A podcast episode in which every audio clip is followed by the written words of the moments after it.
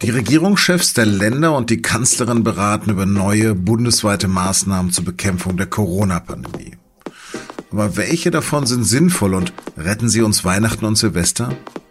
Darüber spreche ich mit der SZ-Wissenschaftsredakteurin Christina Berndt. Sie hören auf den Punkt, den Nachrichtenpodcast der Süddeutschen Zeitung. Mein Name ist Lars Langenow. Schön, dass Sie dabei sind. Und los geht es nach der Werbung. Dieser Podcast wird präsentiert von PwC Deutschland.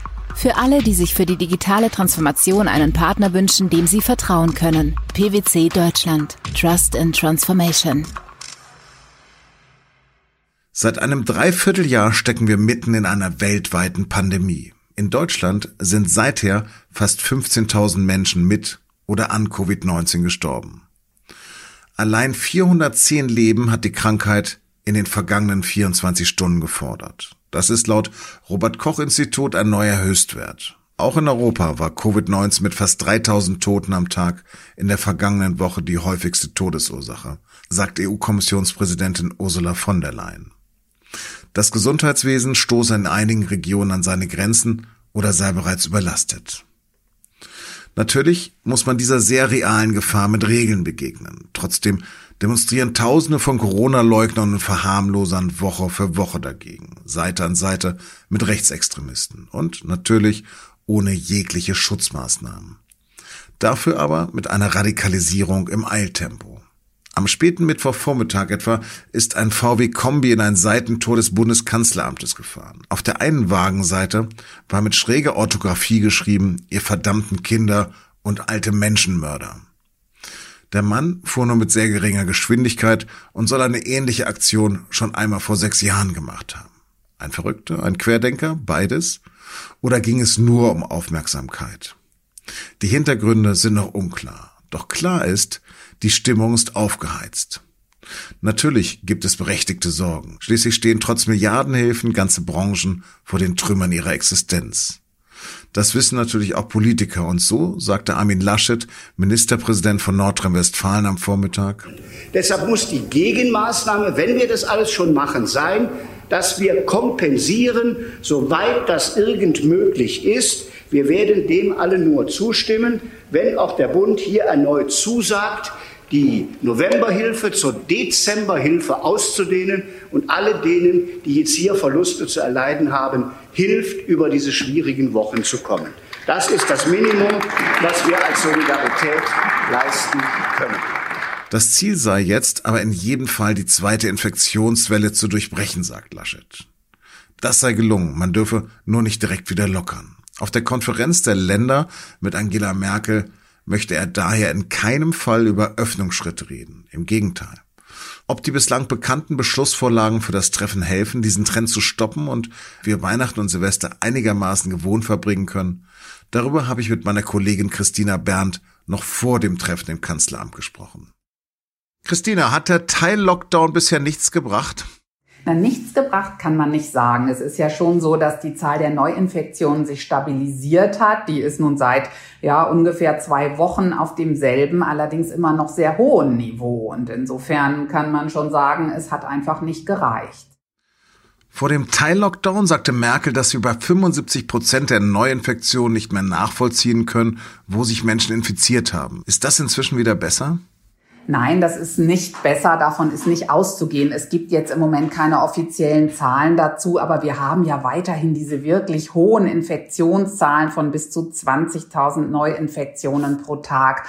Und äh, das schaffen die Gesundheitsämter einfach nicht mehr. Das ist eben das Problem. Wir haben ja immer gesagt, wir müssen eigentlich unter diese berühmte Neuinzidenz von 50 Fällen in sieben Tagen pro 100.000 Einwohner kommen, damit die Gesundheitsämter mit der Nachverfolgung hinterherkommen. Und da sind wir ja um den Faktor zwei bis vier drüber, je nach Landkreis. Was wissen wir inzwischen darüber, wo und wie sich die Menschen anstecken?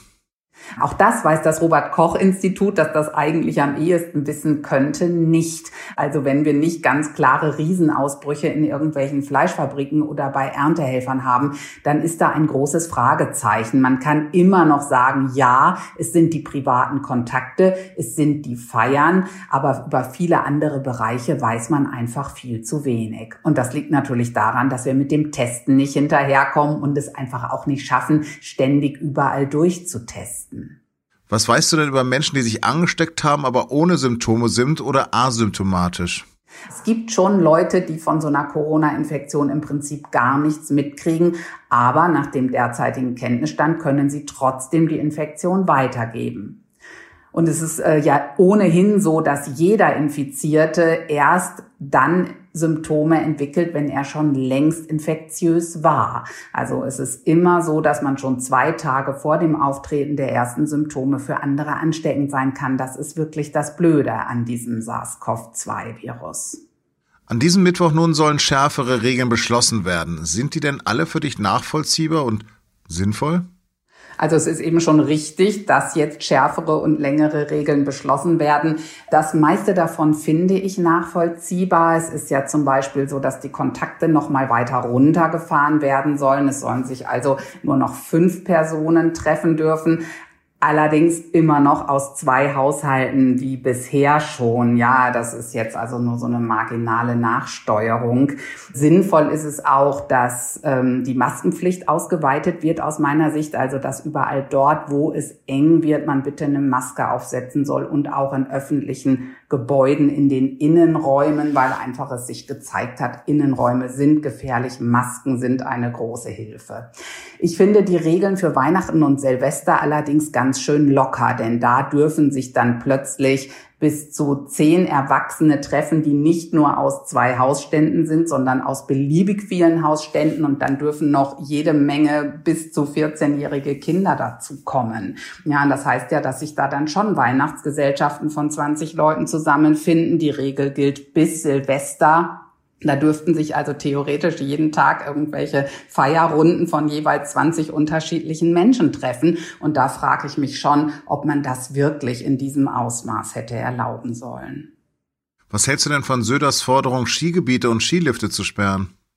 Naja, es ist natürlich schon so, dass an den Skiliften es dann häufig zu einer ordentlichen Ansammlung von Leuten kommt. Ne? Eigentlich kann man natürlich sagen, mein Gott, Skifahren an der frischen Luft, das gehört jetzt auch nicht zu den ganz großen Risiken.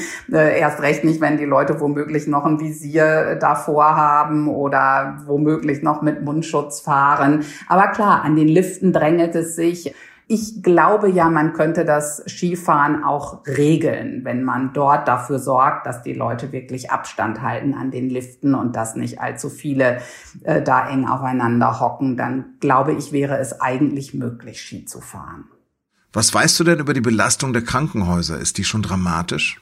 Das kommt immer sehr auf die Region an. Also es gibt schon Krankenhäuser, bei denen sowohl die Intensivstationen als auch die Normalstationen ordentlich gefüllt sind. Wir haben jetzt in Deutschland keinen besorgniserregenden Zustand momentan. Äh, wir sehen aber die Intensivstationen, die füllen sich einfach weiter. Ne? Da ist also auch noch nicht so dieses Plateau erreicht wie bei der Zahl der Neuinfektionen, weil das ja auch natürlich immer hinterherhinkt. Also diese Dinge laufen ja hinterher. Wir haben heute gerade gehört, gehört. Das ist die höchste Todesfallzahl, die wir jetzt hatten ähm, in dieser zweiten Welle. Das kommt eben alles noch. Insofern müssen wir wirklich dafür sorgen, dass es nicht immer weitergeht mit diesen hohen Neuinfektionen. Viele planen gerade Heimatbesuche zu Weihnachten.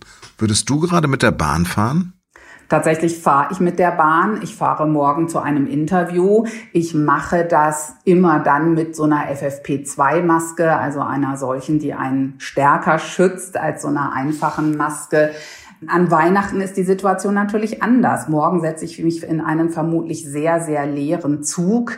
Wenn denn an Weihnachten die Leute alle wild rumreisen zu ihren Verwandten, dann könnte es da ganz schön eng werden. Und ehrlich gesagt, trotz aller ne, Klimaschutzabsichten wäre es vielleicht dann doch sinnvoll, sich mit seiner Familie ins Auto zu setzen. Christina, vielen, vielen Dank.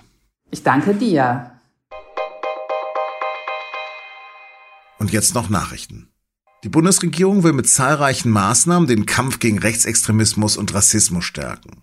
So soll zum Beispiel der Begriff Rasse im Grundgesetz gestrichen werden. Auch sollen sogenannte Feindeslisten, mit denen Menschen bedroht werden, künftig ebenso strafbar sein wie antisemitische oder rassistische Hetze, die sich direkt an einzelne Betroffene richtet.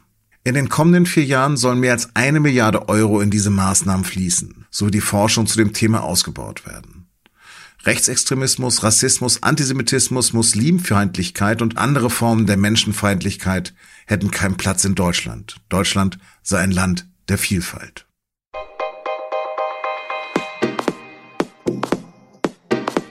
Gerade hat Felix Klein, der Antisemitismusbeauftragte der Bundesregierung, das Wiederaufleben antisemitischer Klischees bei den Protesten gegen die Corona-Maßnahmen verurteilt. Judenhass sei in vielen Kreisen wieder gesellschaftsfähig geworden. Über die Aktualität antisemitischer Gewalt und die Bedrohung jüdischen Lebens in Deutschland habe ich länger mit meinem Kollegen Ron Steinke in der aktuellen Ausgabe unseres Recherche-Podcasts Das Thema gesprochen. Den finden Sie, wie auch unsere anderen Podcasts, unter sz.de-podcast. Es würde mich freuen, wenn Sie da reinhören würden. Das war auf den Punkt. Redaktionsschluss war heute 16.30 Uhr. Danke fürs Zuhören und bleiben Sie uns gewogen.